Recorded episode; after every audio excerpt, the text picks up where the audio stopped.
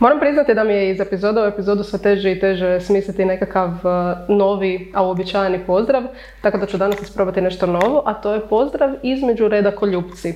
A sad kad znam da to jednostavno ne prolazi i da je blesavo, mogu početi smišljati novi pozdrav već za sljedeću epizodu. U tome mi može pomoći i moj današnji gost, jer on, iako nije autor, uh, jako je spretan sa riječima, zato što je sa mnom danas u podcast studiju urednik, PR-ovac i moj jako dragi prijatelj Branko Matijašević. Bog Branko.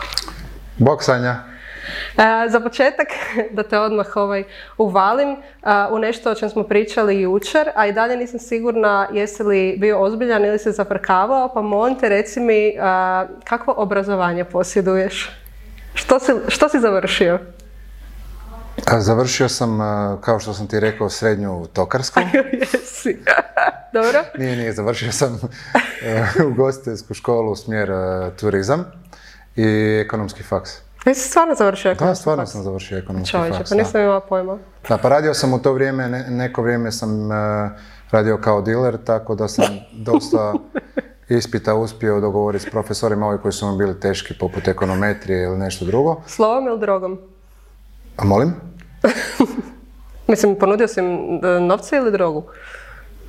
Dogovarali smo se. Kako s kojim profesorom? Da, kako, znaš ono, jednostavno tipa dobar dan, bog, bog, bog, e, ja bi trebao neki ispit i tako. Što sad si mi izbio ono super sljedeće pitanje iz ruke, a to je da li moraš biti dobar tokar da bi a, mogao raditi u knjiškoj branši i šta, a mislim, moraš li biti dobar ekonomist da bi radio u knjiškoj branši? Mislim da, mislim da bi trebalo jako obraćati pozornost na tržište, jer inače se sve svede na neku uh, takozvanu kulturu, i, a preko toga znamo da se onda dosta novaca uzima od države, a zašto to nije dobro za čitatelje? Zato što to pokazuje da ne biraju oni ono što će čitati, nego neko drugi koji u principu vrlo često nema uh, nikakvu stvarnu referencu za to. Ja ti si odmah počeo ozbiljno, ja sam te krenula zaprkavati s obrazovanjem, ali ajmo onda priču vratiti na početak. Bez obzira na tvoju srednju tokarsku, ugostiteljsku ili ekonomski fakultet, ono što sam zapravo već spominjala sa nekim svojim gostima u prošlim epizodama, knjiška branša je dosta, dosta specifična. Ne postoji zapravo nekakva škola ili fakultet koji bi trebao ili mogao završiti da bi se u njoj našao, a ti si u njoj već jedno 15-20 godina. Kako je počeo tvoj put u knjiškoj branši? Pa ja sam uh, radio ko uh, komercijalist. To znači i to za uh, uređaje za centralno grijanje, znači nešto što je vrlo udaljeno od knjiškog svijeta, ali ta neka ljubav prema knjigama. I to baš prema knjigama i ne samo prema čitanju, nego općenito knjiga kao taj neki svoj svijet, to znači kao fizički objekt i sve što je povezano s knjigama, me uvijek privlačila i stalno me to mučilo, mučilo, mučilo i u jednom trenutku sam uh, dobio jednu priliku biti uh, voditelj, uh, kako se to točno zove? Knjiga, knjižara. Kao menadžer, da, menadžer za knjižare. Dobro. U jednom knjižarskom lancu, a tako nešto, ne, ne znam ima točno specifičan je bio naziv e, Dobro. tamo. E, I onda sam uspio upoznati e, jednu osobu koja se bavi kadroviranjem u različitim firmama od tog, te velike firme. E, odustao sam od tog da budem e, vojitelj za knjižare, međutim nakon nekoliko mjeseci se otvorilo mjesto u, u znanju, odnosno znanje je ponovno startalo kao nova izdavačka, mislim nova stara izdavačka kuća i tamo sam uspio upast. Kako si počeo pričati o rashladnim uređajima i tako dalje, ja sam mislila da će priča biti više romantična, ono tipa iz romana. Došao sam postaviti klimu u jednu izdavačku kuću i onda, sam, i onda sam ostao tamo. I onda kad sam osjetio taj miris i papira, miris vidio sam koliko su zapravo ljudi tamo sretni, ne? ovo kad si spomenuo novo stara izdavačka kuća, znanje, ono što možda i ljudi koji nisu toliko vezani uz knjišku branšu znaju, da se u pravilu vrte jedna te iste imena što izdavačkih kuća, što između ostalog i ljudi koji u njima rade. Ti si u svojoj karijeri promijenio nekoliko izdavačkih kuća i znam zapravo jako puno ljudi iz knjiške branše koji su tako, ajmo reći, skakali iz jedne izdavačke kuće u drugu. Iz knjiške branše je zapravo dosta teško izaći. Svi su nekako ono koji uđu unutra ostanu. Što misliš zašto je tome tako? Pa mislim da je uh, razlog zašto neko uopće se počne baviti knjigama određena specifičnost u njemu. To znači, uh, iako se radi o nekakvom proizvodu koji mi svi uh, prodajemo na tržištu, ipak on ima neku komponentu koja je jako različita od drugih proizvoda. I onda, ako je već ušao unutra, očito da je imao nekakvu, e, da je rezonirao na neki način baš sa tim proizvodom.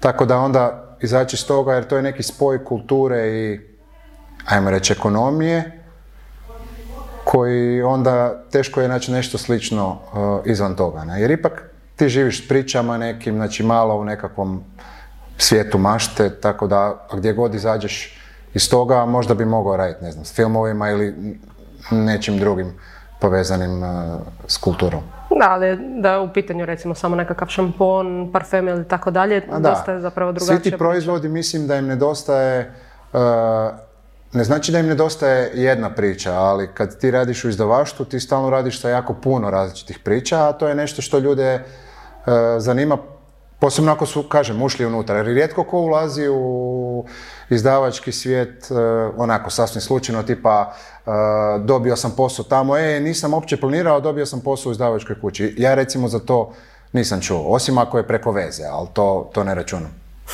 Pa mislim da, onda nema smisla, ne? onda možeš bilo gdje upast, ali niko ne, naš, ono, neće dobiti posao u izdavaštvu, a da je nema nikakve sklonosti tome. A ti možeš dobiti posao e, neki ako si, ne znam, završio ekonomiju ili neki faks koji je dosta širokog spektra, možeš dobiti posao u stvarno u različitim branšama. Ne? To sam te htjela pitati, misliš li da svi u knjiškoj branši vole knjigu i čitanje? Misliš da je to jedan od preduvjeta? Pa mislim da e, je svakako preduvjet da on uopće krene u, u tom smjeru, znači da, da, da ga počne to privlačiti a drugo, ako ne voli knjigu, onda teško je raditi s knjigama, ako to ne voliš, mislim da je puno teže nego s nekim drugim proizvodom, ne? jer jednostavno taj svijet je malo, neću reći kompleksniji, ali drugačiji. Kreativniji. Moguće, da. Potencijalno, da. promijenio si nekoliko izdavačkih kuća, kao što sam već spomenula. Kako je išao tvoj karijerni put od početka do, do sada?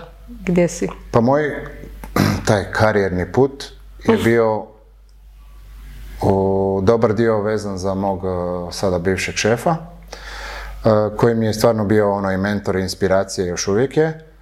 I generalno smo mi kao tim e, pokušavali napraviti, odnosno ostvariti neke svoje zamisli. Znači gdje god smo radili, nismo tamo htjeli samo odrađivati, mislim, samo odrađivati posao, nego baš nešto napraviti. Ja reći, možda drugim riječima ostaviti nešto iza sebe i onda kako se, su se kretale stvari, ako nismo ovdje uspjeli napraviti ono što smo zamislili, onda smo se tako malo kretali i prešli smo e, u nekoliko izdavačkih kuća zajedno, a onda kasnije smo e, krenuli svakim svojim putem. Tako da odgovor kratak na to pitanje je ako nisam mogao negdje ostvariti ono što sam mislio da mogu ili najbolje dati, onda sam išao na to drugo mjesto u, tom, u toj priči mi novac nikad nije bio uh, ključan ključan, nego da li se može napraviti to što sam ja mislio napraviti. Ok, sada si već jedno tri godine, ako se ne varam, urednik uh, vlastite izdavačke kuće koju si otvorio sa partnerom Danielom Đurićcom. Tako je. Uh, da li sad tu možeš napraviti uh, sve što si htio napraviti, a možda nisi uspio ovim proteklim izdavačkim kućama? Pa razlikuju se stvari kad uh, imaš nešto svoje, znači moram priznati da sam tu puno, uh, neću reći pažljiviji, ali uh, konzervativniji, jer ipak nekakav ulog novca nije, nije ono, ajmo reći, beskonačan, znači nije da dolazi negdje izvana, pa onda malo i drugačije. A u cijelu priču je ušao i moj sin koji od kad se rodio onda dosta energije mi odlazi na njega, tako da tu je malo malo sam promijenio pristup opće izdavaštvu i ja ga doživljavam nekako malo više organskim nego prije. To znači da više gledam i pratim nego što aktivno djelujem u odnosu na, na, na prijašnje neke firme. Kako ti se sad pokazuje taj pristup? Pa za sad mi se pokazuje jako uspješan e, i onako, nekad me malo ono začudi jer ajmo reći da su neke potpuno e, različite dijelove e, moje ličnosti se koriste u tom. prvo je bila ono brzina, poduzetnost, neću reći naglost, ali ono nekakvo jako izraženo djelovanje, ovo je malo više nešto što meni nije bilo, što mi je malo više strano nego, nego to. Znači onako malo smireno, pogledamo šta se događa, pustimo da se stvari razvijaju, što mislim da je vjerojatno i prirodnije za e, knjiški svijet, zato što ipak čitanje je puno sporiji proces nego, nego konzumacija nečeg drugog. Znači konzumacija knjige puno duže traje nego slušanje glazbi ili bilo kojeg Hoćeš reći da se možda i trendovi malo sporije mijenjaju ovdje? Pa ne znam, s tim trendovima u knjižarstvu ja sam pokušao ono godinama shvatiti što se tu sve događa.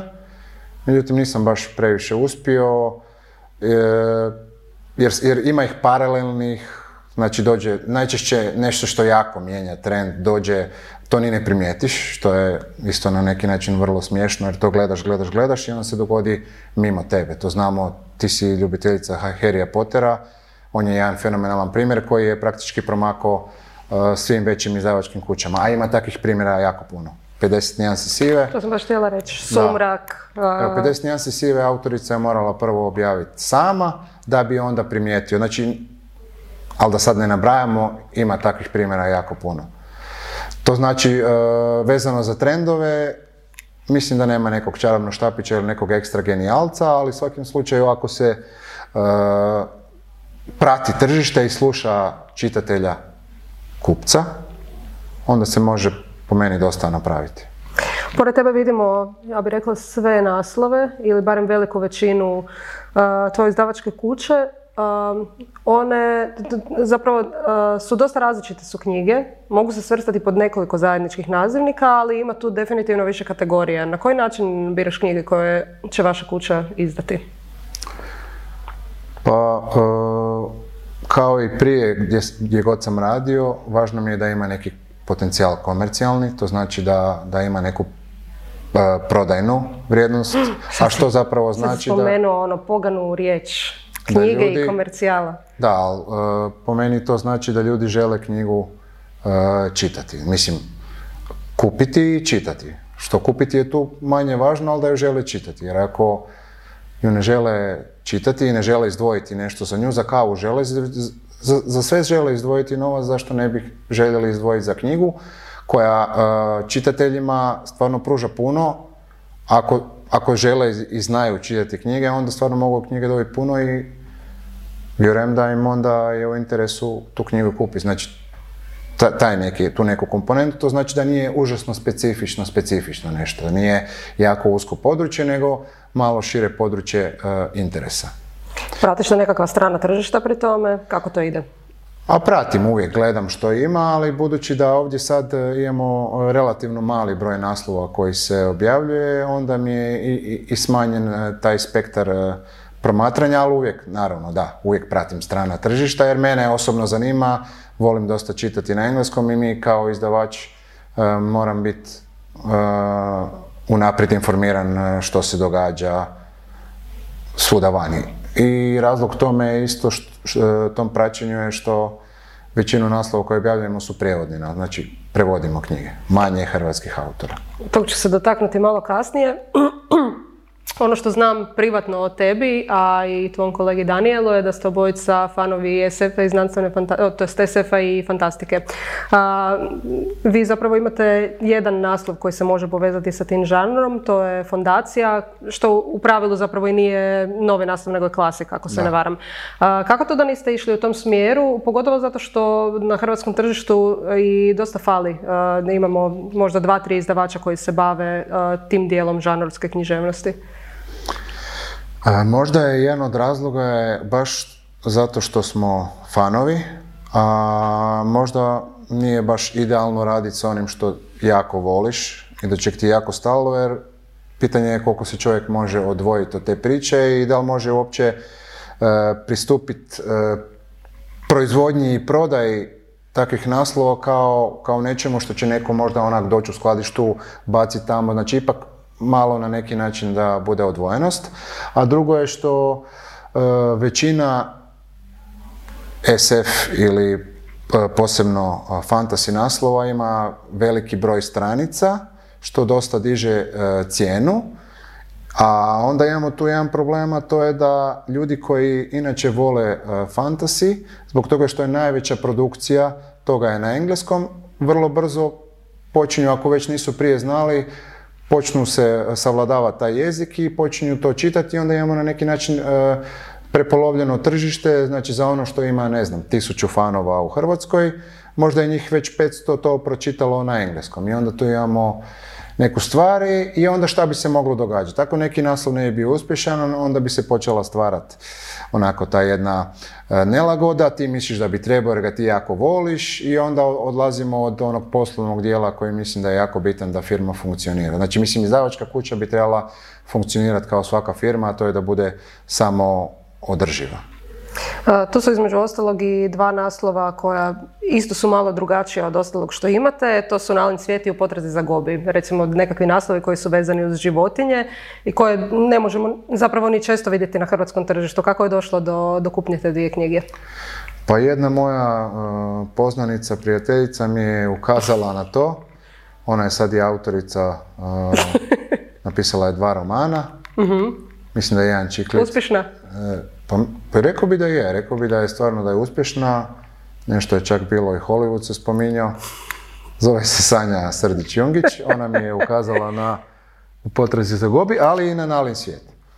I naravno, budući da ona ima stvarno kvalitetan ukus za knjige, voli Harrya Pottera, što je onak neobično, po to je specifičnost neka.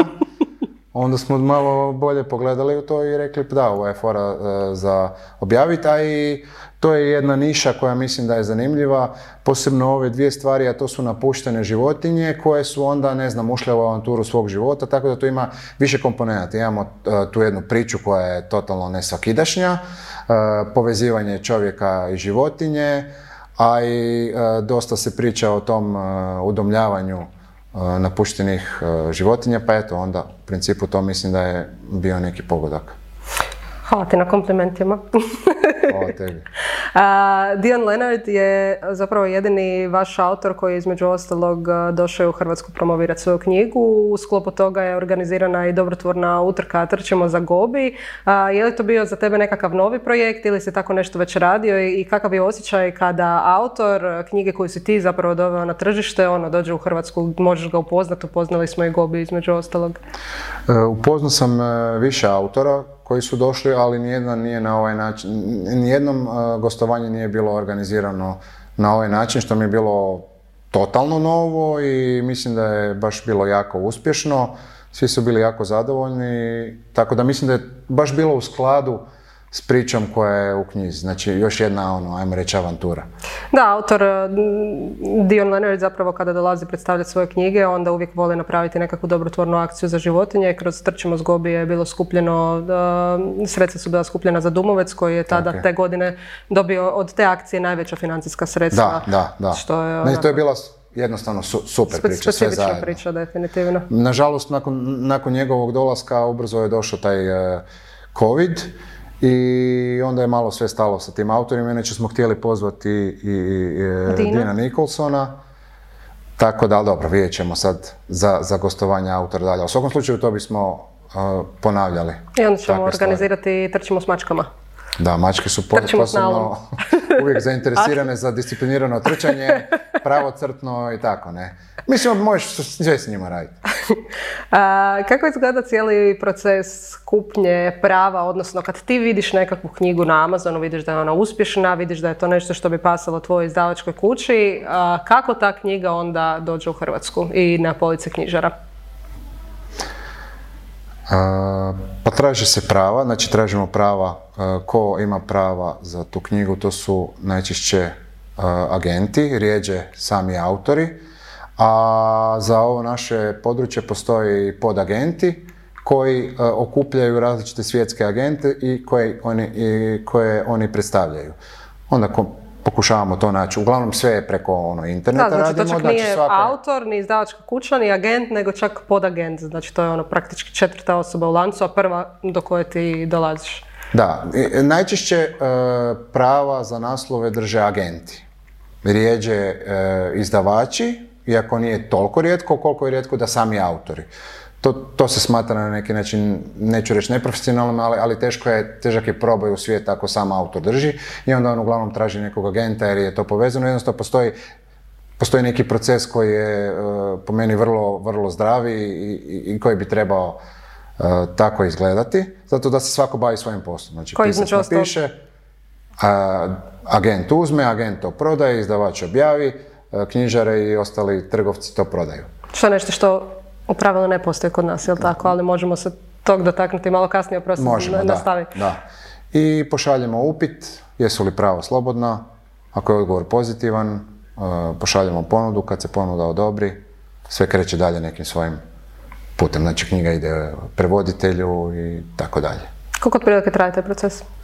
To mislim da bi bilo najbolje da se knjiga ne objavi e, minimalno šest mjeseci od kad su prava kupljena, odnosno može se to i ubrzati, ali mislim da je to nekako naj, najbolje jer se može pripremiti neki marketing i predstavljanje knjige na tržištu i uopće kako uklopiti knjigu u prodajne prostore. A, Tvoj glavni posao u izdavačkoj kući i koncept izdavaštvo je uređivanje. Kako to točno izgleda? A, mislim da te mnogi ljudi zamišljaju tako, a ja sam zapravo i svjedočila često tome da sjediš u nekakvom bircu, ti si nešto čitaš, podvlačiš.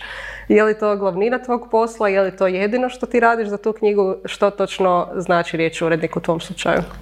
Pa urednik e, naslova koji se prevode je zapravo organizator, više nego urednik. Znači bolje bi možda bilo reći da je knjiga određeni projekt i on je zadužen da taj projekt e, privede svom kraju, odnosno da on bude ostvaren i završen projekt. Upravo to je moj posao e, većim dijelom u konceptu, jer ja e, organiziram sve da od kupnje prava pa sve do, do e, puštanja knjige u tisak i onda već ono što dalje trebalo. Ovo je kao taj proizvodni proces e, da knjiga opće ugleda svjetlost dana. Znači imamo prevoditelja, e, lektora, korektora, prijelom, naslovnica i tako dalje. Onda tu se širi na neki marketing. Tako da u principu uređivački posao urednika koji većinom radi strana izdanja, odnosno pri- prijevode objavljuje, je organizacijski posao. Ti osim... Jer je neko drugi već odradio ono što bi pravi urednik trebao napraviti za tebe. Jedno ako dolazi do nekakvih specifičnosti unutar teksta vezano za tržište i tako, onda tu malo recimo više ulazi urednik, ali to se većinom događa kod e, e, knjiga koje su opet u specifičnom e, žanru ili publicistika ili nešto gdje treba usklađivati neke stvari. Ali manje kod, e, kod romana, odnosno beletristike. Znači onda se smatraš više organizatorom nego urednikom. E, apsolutno, da. Ne, ne, ne, apsolutno. Jer pravi urednik e, stvara knjigu sa autorom, bar je to moje neko mišljenje. Jesi li dok uređuješ u kontaktu sa stranim autorima, a, ako je potrebno ili je to onako dosta zatvoreni proces? E, pa ovisi isto rijeđe. E, ovisi naravno i o autoru i o agentu. Neki agenti e, drže svoje, auto, svoje autore da budu više nedostupni kako ih ne bi gnjavili, jer, autor bi se trebao, opet ponavljam, baviti nekakvim pisanjem. U redu, naravno, ovo se tiče njegove knjige i svaka neka specifičnost bi trebala doći do njega da, da neko ne bi naravno uništio to što je on napravio, ali dosta često to ide preko agenata i na taj način se nekako o, rješavaju ti problemi. Nedoumice. Da, nedoumice. A, kada završiš sa tim proizvodnim, procesom, kako si ga nazvao, a, slijedi onaj nekakav, ajmo reći, ljepši dio, a to je promocija te knjige. Ti osim što uređuješ knjige i organiziraš sve oko njih, radiš i njihov PR. A ono što je za tebe možda specifično je kad osoba u Google piše Branko Matijašević, jako često će naći tvoje tekstove o razno raznim knjigama, međutim to neće biti isključivo knjige, koncepti izdavaštva. Ti između ostalog i surađuješ sa dosta izdavačkih kuća i promoviraš i njihove naslove. Kako spajaš ta dva branka? Kako, kako ono možeš e, ne samo gurat svoju knjigu, kupite, čitajte najbolja, nego ujedno u tekstu vrstiš i, i ostale knjige ostalih izdavača? Pa da, to je, to je ta neka specifičnost općenito kao tržišta gdje ljudi razmišljaju o konkurenciji, da taj pojam konkurencije da ako nema dovoljno, ako, ako ima za tebe, nema dovoljno za mene, ja se nikad nisam uspio nekako složiti s, tom pričom, tako da mislim da je važno da tržište e, raste i da, da, da, da diše, da, postoji, da se razvija e, kao takvo, a u njemu ima više ovih e, izdavačkih kuća. Ne? To znači ako meni ide dobro, a nikom drugom ne, teško je da će to E, potaknuti dalje čitanje, kupovanje i to. Prema tome, ako idemo iz, iz, iz tog gledišta, onda je jako bitno da se promoviraju sve knjige, odnosno neke koje, naravno, ja kao neko ko piše za pojedine medije, e, prije više, sada manje, e, meni je u interesu da, da ljudi, da čitatelji dobiju informaciju koja će ih potaknuti da kupe neku knjigu. Sad, Idealno bi bilo naravno nama da to budemo, ali ne mogu svi čitati sve isto. Ne? Znači nije mi to ono glavni, ne, ne nije glavni cilj. Glavni cilj je da se potakne čitanje komercijalnih knjiga. Znači to moram naglasiti. To sam te htjela pitati, kakve knjige u pravilu promoviraš znači ja ne želim imati nikakve veze s kulturom. Znači, me, kad kažem s kulturom, ovom koja se smatra kulturom, zato što mislim da upravo to sprečava nekakvu uh, državu, naciju i narod skupinu ljudi da postane stvarno kulturno. Znači isticanje kulture kao nečeg što je zasebno, mislim da zapravo tu kulturu ubija. Ajmo onda na, na tu temu o kojoj smo zapravo počeli pričati u samom početku. Što je to što razlikuje koncept od drugih izdavačkih kuća? Pa mislim da nema neke ekstra specifične... Da, ja sam ciljala na nešto specifično, ali dobro, reci. dobro, da. Mislim da nema, znači nismo, E, nismo išli za nekom e, super originalnošću, e, nego jednostavno odlučili smo da napraviti izdavačku kuću, firmu koja će poslovati po pravilima tržišta, koja će ispunjavati svoje obveze na vrijeme, koja će imati dobre odnose. Znači, htjeli smo se uklopiti u ekosustav izdavaštva kao jedan element koji stvar u, u dubini razvija, a ne da ju negdje ograničava. Tako da to bi moglo biti e, više, možda je ta specifičnost firme je način poslovanja nego sam e, odabir naslova. Jer naslovi, znači mi imamo, kako sam rekao, znači idemo na komercijalne naslove. Nešto što bi čitao veći broj ljudi. I to znači da nam tržište isto određuje vanjsko, znači ponuda, neka vanjska ponuda uh, toga što ćemo uzeti određuje i potražnja, određuje što ćemo objavljivati. E, to je ono što možda ljudi koji nisu u branši ne razumiju oko izdavačkih kuća. Jako često se zapravo zna dogoditi da izdavačke kuće imaju vlastite knjižare. Izdavačke kuće vrlo često imaju svoje web shopove pa prodaju i krajnjem kupcu direktno i to je ono zapravo ono što sam ciljala oko specifičnosti koncepta kao e, takvog. Ok, e. dobro, dobro. Ja, ja stalno gledam taj neki uređivački dio, ali to je pa povezano sa načinom poslovanja. Znači tu smo se složili, ali Zašto misliš da je, da je bitno raditi na način na koji vi radite? I je li to po tebi zdravije nego možda nekakve kombinacije, simbioza, e, kako možemo vidjeti na hrvatskoj knjiškoj sceni?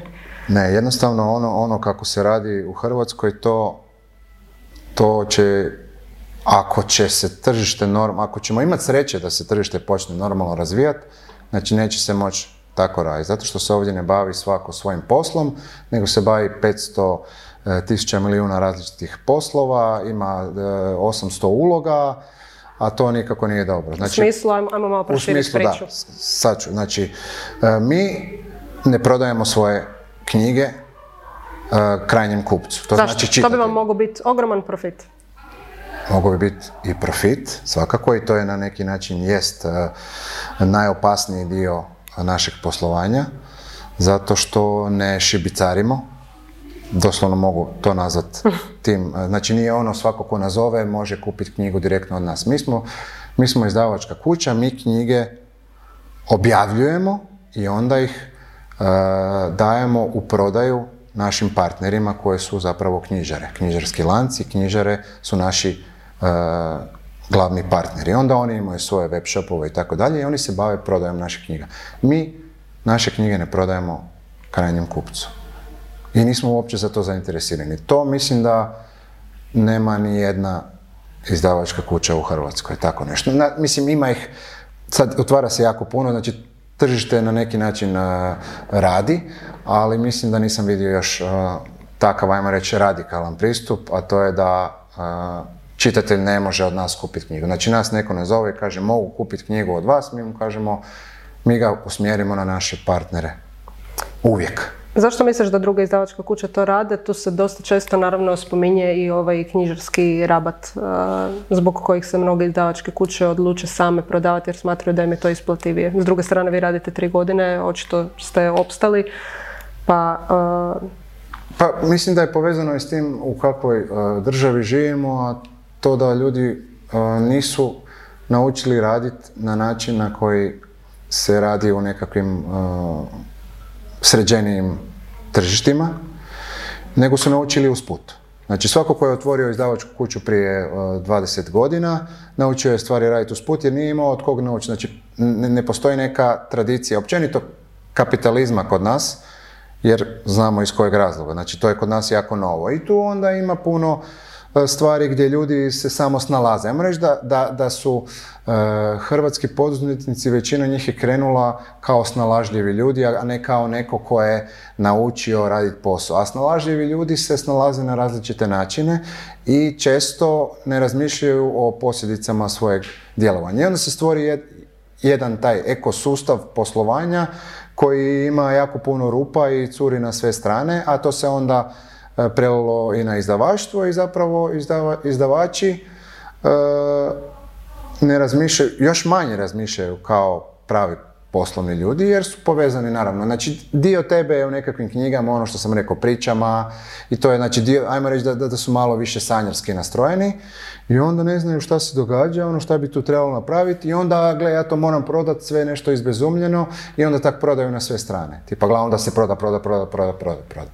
A, trešnica na šlagu u, u cijeloj toj problematici su između ostalog i knjiške potpore. Je li koncept korisnik istih? E, mi nismo, ja mislim da sam, e, ja u životu, ne znam, u, minimalno 500 knjiga sam ili uređivo ili bio, vjerojatno i više, ne brojim to, znači mislim da sam dobio potpore za jednu ili dvije. Znači prijavili smo se, ali očito da tu nešto... Znači da radiš loše naslove ili što? E, očito tu nešto skroz ne funkcionira, ali vjerojatno je povezano i s tim usmjerenjem iznutra, a to je da bi izdavačka kuća trebala biti samo održiva i to preko tržišta, a ne preko uh, uzimanja sredstava od države. Šta u tom slučaju sa naslovima koje tržište ne kupuje često, tipa poezija, uh, nekakve knjige vrlo, vrlo visoke književnosti koja nije za šire mase? Pa to je dosta mislim, kontroverzno područje Zbog, mislim, ukratko zapravo, da, kontroverzno je područje zato što tu dolazimo do onog tipa uh, šta ti imaš protiv kulture, kulturu treba održati, kulturu treba razvijati, šta ćemo biti, vratit ćemo se, ne znam, u barbarstvo i te neke stvari. Međutim, uh, rezultat kulture koja je već sad nekoliko desetljeća stvarana, za koju se izdvajaju prilično velika sredstva, je ovo što imamo vani u smislu kulture, školstva i svega Znači, očito da tu neki uspjeh nije pretjerano postignut. Tako da sam se ja odlučio ipak e, okrenut onom svojem gledištu kultura, a to je da meni osobno mislim da se, da je najvažnije da ljudi čitaju bilo što. Kad kažem bilo što, mislim na knjige. Jer ipak e, proces čitanja knjige je sasvim različit od čitanja, ne znam, nekakvih članaka i takvih stvari. E, da bi se čitala knjiga kao knjiga, mislim da e, ne treba onda to isticati kao nekakvu specifičnu kulturu, nego jednostavno ljudima e, knjigu približiti da se oni nje ne boje. Jer kad vi vidite, ne znam, sve te članke po novinama, u večernjem listu, jutarnjem, sve to, nekakvi autori su bili, prvo, ja ne razumijem taj članak, uopće šta je tu napisano. Mislim, iako sam relativno obrazovan. I radiš u kulturi, književnosti, kako god. Ja, ja, to ne mogu razumjeti i onda si ja razmišljam, aha, ako želimo da, da više ljudi čita, što je u nekakvim uh, visoko razvijenim kulturama kao što su, ne znam, engleska, nizozemska, njemačka, mislim sad da ne nabrajam, znači ljudi o čem pričam, jedna sasvim normalna stvar da, da, da čita bilo ko, ajmo reći, kako mi to volimo reći, uh, baba s placa, onda ne možemo predstavljati knjige da, da niko ne razumije o čem se tu radi i ne znam kakav ekskluzivitet i tako dalje. Drugi problem sa, sa tim visokokulturnim knjigama je što je njihova cijena užasno visoka i ona jednostavno, znači, ljudima se ne omogućuje da čitaju. Evo. Misliš li da onda visoka cijena onako uh, s jedne strane odbije jer si možda neke ljudi ne mogu priuštiti, a s druge strane daje još ekstra na toj kvaliteti jer kao u ovo košta ne znam 250 kuna, to mora biti nešto dobro. Pa ja ne znam točno kak razmišljaju svi čitatelji, ali sigurno da ima o, u nekom Mislim, da- mo- momentu se to događa, tako je, znači ljepša korica, nešto, da, dodaje se nekakva... To je razmišljanje i sa brendovima, ne znam, odjeće i tako Da, da, da, slažem se, ali pitanje je što mi želimo. Da li mi želimo od kulture napraviti jedan mali otok, uh, uh, uh, ne, ne znam, uh, kulturnih iluminata koji ono, kojem ne, ne znam, ne možeš uopće ući u taj dio ili želimo da stvarno ljudi čitaju. Znači moja stvarno želja je da ljudi čitaju i moj čvrsti stav u toj priči je da onaj ko želi da ljudi čitaju, da živimo u nekakvom kulturnom, visokokulturnom društvu, treba dozvoliti ljudima da čitaju, a dozvolit će im na taj način da ih ne plaši knjigom, da ih ne plaši kulturom, da ne stvara e, e, elitna društva, ekskluzivitet i ne znam što, neko da im e, daje da čitaju i da, i da, oni jednostavno, da, im približi knjigu. Što znači približi knjigu? To znači da, se da, neko dođe odjednom i kaže evo sad ću čitati knjigu. I on, on, i on počne razvijati proces, neko ko nije čitao knjige do sad. On razvija, znači on uzme knjigu i zamisli sad osobu koja sjedi mirno i čita tu knjigu. Tu se stvara jedan, tu se stvara kultura. A ako se knjige objavljuju za par stotina ljudi, od kojih je pitanje da li je par stotina uopće kupilo tu knjigu, ali ajmo reći, maksimalan je par stotina i onda otkupi e, to ministarstvo i onda to ide u knjižnice gdje kad pogledate po top listi čitanosti, to znači ljudi tada e, u knjižnicama imaju priliku apsolutno e, knjigu besplatno uzeti. Znači ne možemo reći nisam imao novaca za knjigu. I te knjige nisu među najčitanijima, onda o čem zapravo pričamo, ne?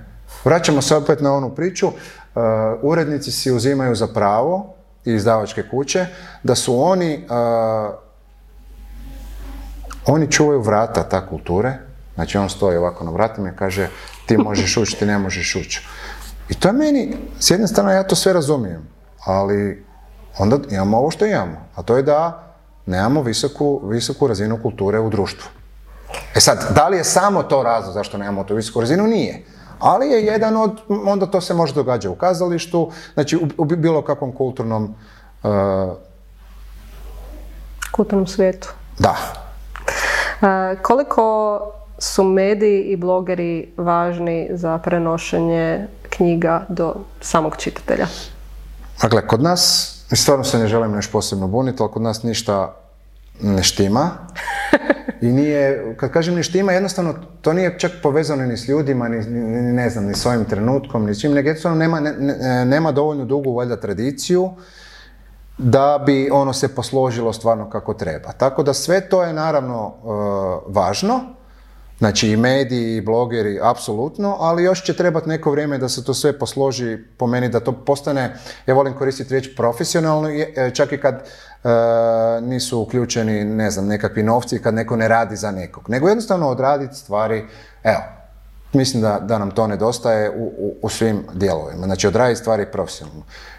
Što to znači? To znači kad neko piše članak, da ga odradi profesionalno. Kad neko uh, ima svoj blog, da radi s njim profesionalno. Mi se nekako e, idemo iz onog tipa, ne znam, tog elitizma, tipa ja sam jako pametan i, i čitam knjige i to sve, do nekakvog polukreveljenja koje je ono tipa sa svima sam si prijatelj, govorimo o, o blogerskoj sceni na e, u, u, tom nekom aspektu, ne na društvenim mrežama. Surađuje li koncept s blogerima? Da, da.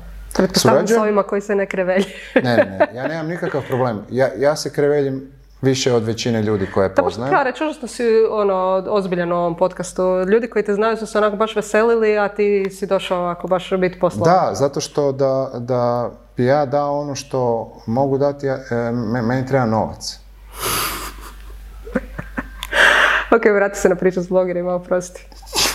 Da, surađujem s blogerima i svakako čim se ta scena počela razvijati ja sam jako e, poticao i uvijek, uh, uvijek potičem one koji tek startaju. Uh, to je vjerojatno ne, ne, ne znam, nekakva moja priča, ali ne, ne znam, taj jedan entuzijazam koji postoji u E, blogerima početnicima je meni e, jako važan zbog toga što nakon nekog vremena od tog pritiska izdavača koji, kad se neko prepozna kao, ajmo reći, utjecajan i kvalitetan bloger, onda svi izdavači hup, skoče na njega i onda mu počnu slati knjige i onda imate ovakvu fotku sa ovako knjiga i onda ja kad to vidim, ja se mislim, čovječe, pa ovaj, ovaj ne može disati od tih knjiga, pa, znaš, i onda se gubi, on jednostavno, čak i, i, i, i to što on voli knjige, pa ne može toliko čitati, ne, ne, ne, ne možeš toliko. E, što, i, onda, I onda se svi počnu gušiti, onda počnu odustajati, cimo tamo. Moj sad trenutačni pristup, uh, ispričavam se što pljujem po studiju. Moj, Nije došlo do mene još. Da, bude, bude, kad, kad se malo... Kad odemo na nekakve teže da, moj uh, pristup uh, blogerima sad je da im ne šaljem ništa dok oni ne traže. To je info za blogere koji bi mogu biti info za blogere koji bi mogu biti zanimljiv. Da, Ne, ne, ne, šaljem ništa što ne traže jer upravo iz ovog razloga što sam rekao svi počnu skoče onda se i one, evo, da završimo ovu misao. Kada oni traže, ja im vrlo rado pošaljem, nemaju nekakve posebne obveze jer uh, svo to stvaranje ne, nekakvih kombinacija opet zaguši cijelu priču. Blogeri bi trebali biti neovisni i onda moraju biti neovisni prema onom što će oni van izbaciti, a tu smo imali isto scena po društvenim mrežama kad je neko napisao kritiku, uh, dobivao je, ne znam, pozive, mailove i ne znam šta. Ne, ne, ne. Ne, to tak ne može. Uglavnom, neka se jave, vrlo rado mogu dobiti knjigu, a ovo drugo, uh,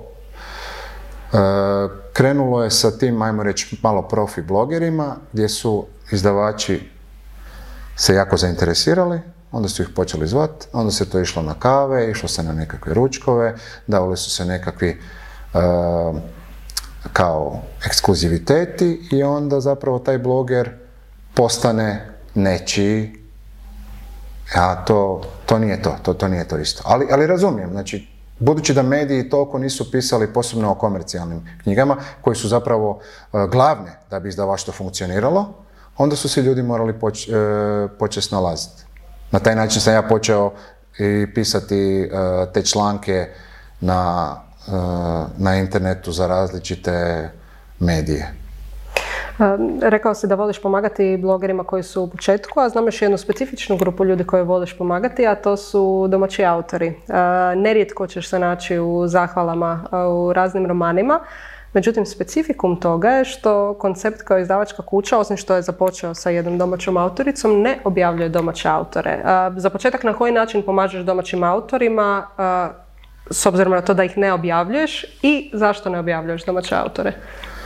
Pa sad kad kažeš pomažem, ja se to vrlo čudno osjećam jer stvarno ti nemaš taj dojam, ali ja imam dojam da si dobar duh ne, ne, domaćih autora. Ne da nemam taj dojam, nego jednostavno uopće, ne znam, ako me neko pita za pomoć, a to je uvijek vjerojatno tako, rijetko kad sam dao, ne znam, nekom savjet, mislim sigurno sam dao jer volim pametovat, pametovat to znaš, ali kad me neko zamoli, onda se posvetim tom čovjeku. A budući da sam u, u, u, u branši koja je povezana s njegovim specifičnim problemom, onda mu kažem sve što e, imam. I onda se, na, e, sasvim slučajno se dogodilo da je par ljudi e, to shvatilo kao poticaj, iako ja bi rekao da je to čak možda bilo ono uh, gašenje poticaja i stavljanje u nekakve realne okvire. Ali očito da im je to uh, više pomoglo nego odmoglo i evo tako se dogodilo. Ne? A zašto ne objaviti, mislim ti ćeš znati najbolje koja je bila priča i, i, i Tako smo se mi skompali u krajnjoj liniji. A... Ja sam došla tebi da objaviš moj roman, ti si rekao hvala ne i tu smo postali prijatelji. da, i objavila si dva romana, mislim Neko tebe, tak da, da, pa ne, ne, ne, ne, je bilo veze, neke koristi od tebe. Kod nekog sretnijeg, ne. Ja, znaš, zašto ne objavljujemo hrvatske autore? Zato što je to osobno za mene prekompliciran proces. U smislu? U smislu da, kako želimo da firma radi na taj kvalitetan i ne znam reći, malo drugačiji održiv način, onda se treba posvetiti svim elementima, a uređivanje je takav proces koji stvarno uzme čovjeka u potpunosti. Tako da si ja na neki način olakšavam to izdavanjem prevedenih knjiga, ajmo reći. To bi bilo uglavnom to. To bi bio glavni taj neki Dobro, razlog. sporednije pretpostavljam što nisi baš u potpunosti zadovoljan domaćom knjiškom scenom. To naravno znam iz nekakvih privatnih razgovora koje smo vodili. Što misliš da je najveća problematika domaće knjiške scene? Da, ne bih tu htio biti stvarno nekakav pretjerani kritičar jer sam svuda nešto ubacio te bubice, ali mi je već malo to i dosadilo. mislim da, da hrvatskom duhu, to znači duhu u cijelosti, bilo kojem aspektu duha, tako je i književnosti, nedostaje mašte. Što znači da nedostaje mašte? To znači da autori većinom, koliko sam naravno vidio, jer ne čitam ni puno, jer sam odustao, ne, ne da mi se, ne da mi se, ono, kako da mi neko udara s čekićem po glavi kad čitam hrvatsku književnost. E,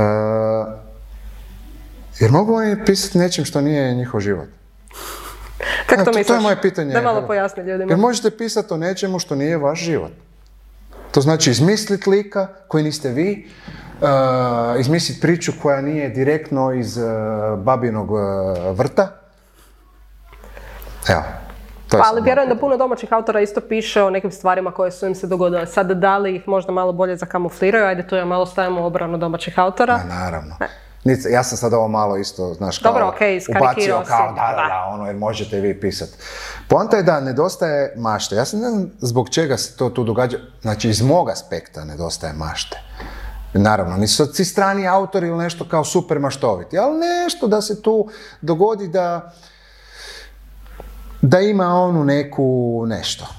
E, možda je to povezano i s tim što smo mi sad preko interneta otvoreni cijelom svijetu ja nemam sklonost radi specifičnosti određenog područja, to znači cijeniti nekog autora zato što je iz Hrvatske, to ja recimo nemam. Ja uvijek uspoređujem sa svim što sam vidio, sa svim čemu sam izložen. Tako da ja nisam uh, idealna osoba koja će uh, poticati uh, kulturu nekog područja, nego je meni sve ono, kako me interes gleda, kako me interes vodi, tako ja uzimam stvari. A cijeli svijet mi je otvoren, tako da tu je teško ono, a i generalno sam okrenut, ne znam, više e, širenju nego čuvanju nečeg, ono, tu specifičnost tipa hrvatskog jezika ili nekakvih stvari. Ja sam, ja nemam nikakvog, ne bi imao problema da zbog te globalizacije nestanu nekakvi specifični jezici kao što je, na primjer, uključujući i hrvatski. Što, naravno, bi se ljudima, da, Baš sam htjela reći. Da, onako, u smislu kako to, kako to, to je kultura. Mislim, on neće nestati.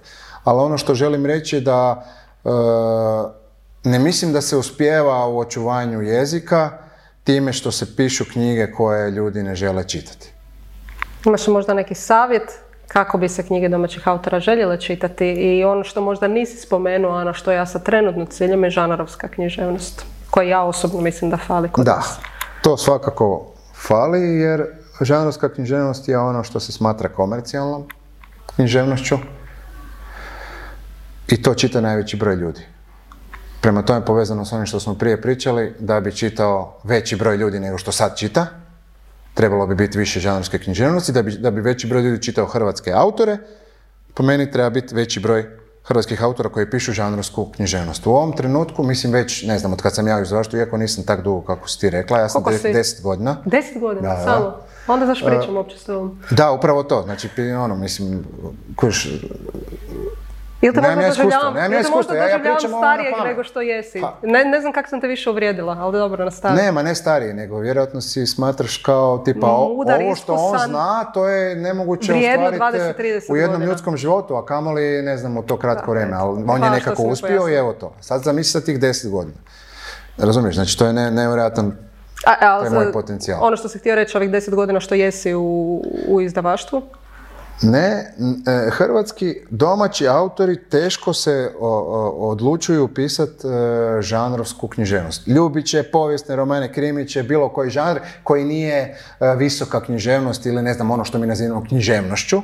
Jednostavno, ka- ka- kao da, da ne mogu jer će ih neko ispljuvati, jer će ih smatrat neozbiljnim. Mislim, s tim se, s tim se bore i vanjski autori.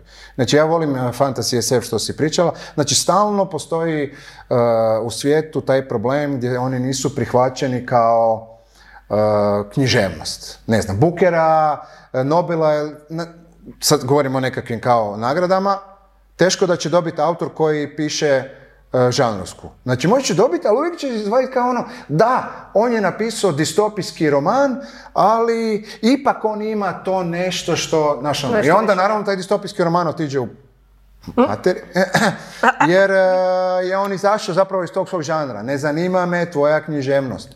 Ne zanima me. Ljubitelji krimiće ne zanima da li si ti Dostojevski. Ne trebaš biti. Piši normalno roman. Ali dobro. Tu mislim da malo fali. I tu opet se vraćam na to zašto, što kad kažem da nedostaje mašte, to je isto taj dio. Ti da trebaš, ti da napišeš dobar krimić, da napišeš dobar ljubić, ti trebaš nešto smisliti. A da ti napišeš osim ako nisi ubio nekog, onda Sad- imaš sad- ovaj svog sad- života. Sad bi na ovo mogli poluditi o, o ljubitelji književnosti. Ali ti napišeš e, roman ko, ne znam, e, koji je dubok ovo ono, ti ne moraš ništa raditi. Ne moraš ništa raditi, samo to trebaš doživljavati, osjećati to. I samo pišeš ono kaj vidiš okolo sam. Ne, ne možeš to izmisliti. Dobro, ne možeš to izmisliti. A ljudi pokušavaju to izmisliti. Ljudi pokušavaju biti e, nagrađivani, cijenjeni, ali to ne, mislim, po meni ne možeš. Mislim, možeš naravno, jer e, ima nekakva e, skupina ljudi koja će dodijeliti nekakvu nagradu. I ona će dijeliti nekakvu nagradu u nekom romanu. Neće reći, e, nijedan roman nije zadovoljio. I onda ćemo imati hrpu takvih nekakvih romana, zbirki pjesama i to, koji su dobili nekakve nagrade, koje su cijenjene, a zapravo sam zato što se to mora tako dogoditi. Jer je neka skupina ljudi rekla da moraju to dodijeliti, da bi dobili nekakva sredstva i tako dalje. Tu se po meni ubija ta kreativnost. I e, moj stav je specifično povezano sa književnošću, je da moraš pisati, to sam pokupio od onog Rilke, to je onaj Njemac neki. Mislim da je bila e, knjiga Pisma mladom pjesniku. Pišeš jedino ako ne možeš drugačije živjeti. To znači ako to mora izaći iz tebe, to će te požderati. Ja ne vjerujem da, mislim, gledajući ovo što se kod nas objavljuje, mislim da to nije glavni poticaj za to. To kad govorimo o književnosti. A ostalo drugo je nekakva žanrovska književnost. Tu možeš biti sretan i sve, baš, baš se to, ja mislim, i traži. Da nešto iz tebe izlazi, da hoćeš ispričati neku priču i tako. Što možemo očekivati od koncepta u budućnosti? I pritom mislim na dva smjera. A, Generalni, a drugo, ako se u nekom terenu malo povećate, proširite, dobijete mogućnost za nekakvog još dodatnog urednika koji bi možda radio sa domaćim autorima, da li misliš da a, su ta vrata otvorena? Pod naravno uvjetom da domaći autori pišu upravo ovo o čemu smo sad razgovarali. Da, još jednom bih samo htio stvarno nije mi u interesu nešto kritizirati jer mi nekako Hrvati stalno negdje nalazimo neke negativnosti. Tako da vrata su u principu uvijek otvorena, ali vidjet ćemo što se toga svega tiče. Mi, e, u svakom slučaju, e, mi nismo izdavačka kuća koja se e, koja ima trenutačno kapaciteta posvetiti se, ali naravno ako se proširi, no. apsolutno, da, da, uvijek, mislim, u- uvijek, mislim, to bi bilo idealno. E, Većina e, tržišta e, živi na, na svojim autorima. Znači oni su njihovi bestselleri, mislim svi znamo šta se u Srbiji u tom si ti pisala događa, znači tamo je žanrovska U top književnost 10 ono- knjiga, osam domaćih autora uglavnom. Kod nas nikako da se to dogodi. E sad, zašto je to tako i da li, da li je to bolje?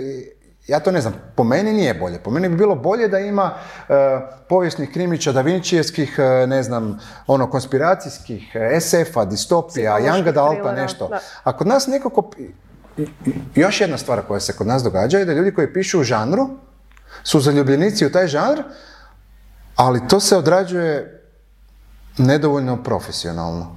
Opet se vraćam na to zašto. Znači oni misle, zaljubljeni su u svoje knjige, to sam tebi isto pričao, da, da bude često problem kod autora. Vole ih, ne daju uredniku da pristupi tome, misli da znaju sve sami, razočarani su u sustav, naravno, jer on je slao većini izdavača, niko nije htio, ali ipak taj čovjek najčešće nije dovoljno razvijen u tom nekom poslovnom smislu da bi mogao to odraditi baš kako treba. I onda tu imamo onda opet s jedne strane tu scenu na kojoj se piše žanrovska književnost koja je ono, onako, amaterska. To je ono što je za mene osobno bila najjača tvoja rečenica prema meni, ako nisi rekao samo meni, nego generalno upućuješ domaćim autorima, ti nisi svoj roman. Odnosno da se moraš odmaknuti od onog što si napisao, da bi od tog zapravo nastalo nešto dobro, kvalitetno ili čitano. Pa da. Mm, I mislim da je to važno i za sreću pojedinca, stvarno. Jer koja je svrha, mislim, e, neki ljudi žele biti nesretni pisci. Ne pa, gle, generalno kad, vi, kad ti pitaš sve kvalitetne neke kao pisce, ono, ono, da ti njemu kažeš, evo, evo ti tableta da budeš sretan, ne, ne, neću moći stvarat, neću moći stvarat. Ja osobno mislim, ovisi za svakog specifično, ali za tebe mislim da je bilo ključno da, da budeš sretna u tom cijelom procesu, a ne da, mislim da je to i za većinu autora. Ako ti želiš moći da budeš nekakav pisac, sam daj. Mislim, iz tog imamo i ovo kaj tu u Hrvatskoj, ne? Sve neke nesretne likove, socijalne, ono, ko da si došao u, u, ne znam, u moldavsko selo koje se raspalo, iza njega e, je, ne znam, nekakav ono, Černobil koji iza su tužni, gledaju te ovce i onako, o čem pričamo? Ajmo Mislim, znaš ono, ajmo završiti onda u vedrijem tonu. Daj nam preporučimo on te tri knjige za plažu. Za muškarce i žene. Jesam te uhvatila sad? Evo, vrsnog, vrsnog PR-ovca. ja sam Branko Izdavača, urednika. I PR. U ovom trenutku sad tri knjige za plažu, za muška... Sad nisam, čekaj da se sjetim. Mislim, možeš isključivo konceptove, Ne, ali znam ne, da imaš ne, kapacitet bolje od toga. O- ono što mislim da je super, stvarno, ako neko nije čitao, to je Lucinda Riley i njezin serijal Sedam sestara. Posebno zato što je autorica, nažalost, preminula prije Da. koji dan i, definitivno je vrijedno. To mi je žao, žao naravno. E, mislim da je to super, e, većinom za žene naravno, ali ja sam čitao e, prvi dio i mislim da ne bi trebali muškarci bježati, ali dobro. Sad Potom, da tu potom. ne... Ali u svakom slučaju, ako nije neko čitao taj serijal, sad je izašlo svih sedam knjiga, iako... A da, sad neće moći biti dalje, ali dobro, jer sam načuo kao nešto da bi moglo biti. Osma, da. Da, uglavnom svih sedam knjiga mislim da se isplati jer ona baš je povezala hrpu o, stvari u toj cijeloj priči. Znači imamo obiteljsku sagu, e, putovanja, e, dualne vremenske radnje, znači prošlost i, i sadašnjost. Mislim da je napravila jednu kompletnu priču koja će zadovoljiti svakog e, ljubitelja knjige. Izaziva ono dobre osjećaje, e, ne znam, jednostavno nešto onako ono epika koja nije fantastika.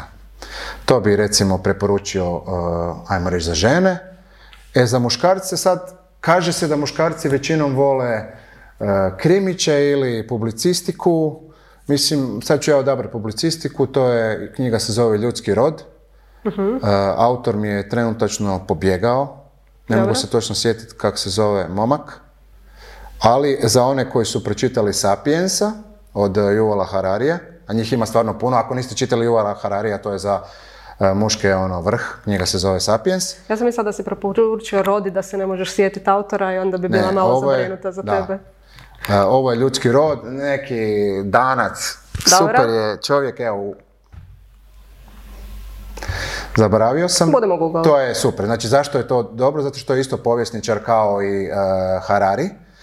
Uh, I isto dobro priča priču i isto nije onako amerikanizirano što bi se možda dogodilo kad biste čitali, ne znam, Malcolma Gladwe- uh, Gladwella ili zna- znaš ono da je onak pre, pre uh, usmjereno na priču. Znači ima baš taj dobar omjer informacija, gledišta, spoja različitih disciplina i što je možda sad jako e, posebno u ovom trenutku na tržištu publicistike, jako je e, pozitivan, odnosno optimističan je za ljudski rod. Znači on ljudski rod prikazuje kao e, nešto pozitivno sa puno pozitivnih strana i da većina stvari zapravo mi samo gledamo zato što smo mrki na to na taj način. Čak je uzeo u, unutar toga e, e, je uzeo kao roman Gospodar muha i onda stvarnu priču po kojoj je kao nasto taj, znači ne ne zapravo da li nasto po tome ili se nešto takvo dogodilo, ispalo, ne, nešto tako se dogodilo, ispalo je nešto sasvim drugo, da se uopće nisu ponašali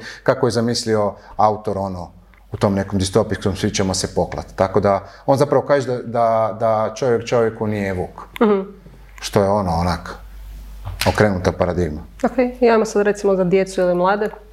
Za djecu ili mlade? Ne govorimo o romanima ili? Kako god želiš. E, e, objavljuje se više izdavačkih kuća. Profil, školska, evo i, mi smo objavili jednu knjigu. E da, vidiš, karte, nismo da, izložili. Ali nebitno. ima taj, to su ovako velike knjige u kojima se, ne znam, mislim da ima velike avanture po svijetu, pa onda ne znam o velikim ljudima, pa mi smo objavili karte, to je kao geografski ono priručnik, ali sve te knjige su jako lijepo ilustrirane. Zabavne? da, zabavne su, informativne su, edukativne su i eto, to, to bi recimo preporučio mladima. Hvala ti na preporukama i sada da vidimo koliko si vrsan s riječima, ono što sam spomenula na početku. Mi smo u prošloj epizodi, zahvaljujući komičaru Aleksu Curuću Šariću, započeli e, našu novu priču koju bi ti danas trebao nastaviti. Dakle, njegova rečenica koju će nastavljati svaki e, naredni gost, uključujući tebe, glasi prokletstvo. Ali ne ono koje kažemo u frustraciji, nego pravo vještiće ti bi se trebao nastaviti sad sa svojom rečenicom. Ne ježe se se. Pogodala sam te sa žanrom. Da, ne, kao da su na meni bačene neke čini. Uh, vjerojatno ta snaga riječi Aleksovih. ja sam mislila da već nastavljaš rečenicu. Ne, ne, sad ću ja, pa treba mi, ja kad pišem članak, meni treba do dva mjeseca. Ili jedna kava. Šta, znači, ovisi šta je kraće. Da. Da, kao da prokletstvo koje smo naslijedili samim našim rođenjem na ovom planetu nije dovoljno, neka se uglađena starica odlučila stvari učiniti zanimljivijima. Hvala ti Branko, učinio si ovaj podcast i ovu epizodu vrlo zanimljivom. nadam se da ćete kroz koji mjesec, godinu, ovisno o tome koliko ćemo ovo snimati, još jednom pozvati da vidimo jesu li možda promijenio mišljenje u vezi domaćih autora ili općenito o knjiškoj sceni i da vidimo u, kojem je smjeru koncept otišao nakon ovog našeg razgovora. Hvala Sanja na tome što si me pozvala u ovakvu jednu Uglađenu kulturnu da, da, da, da.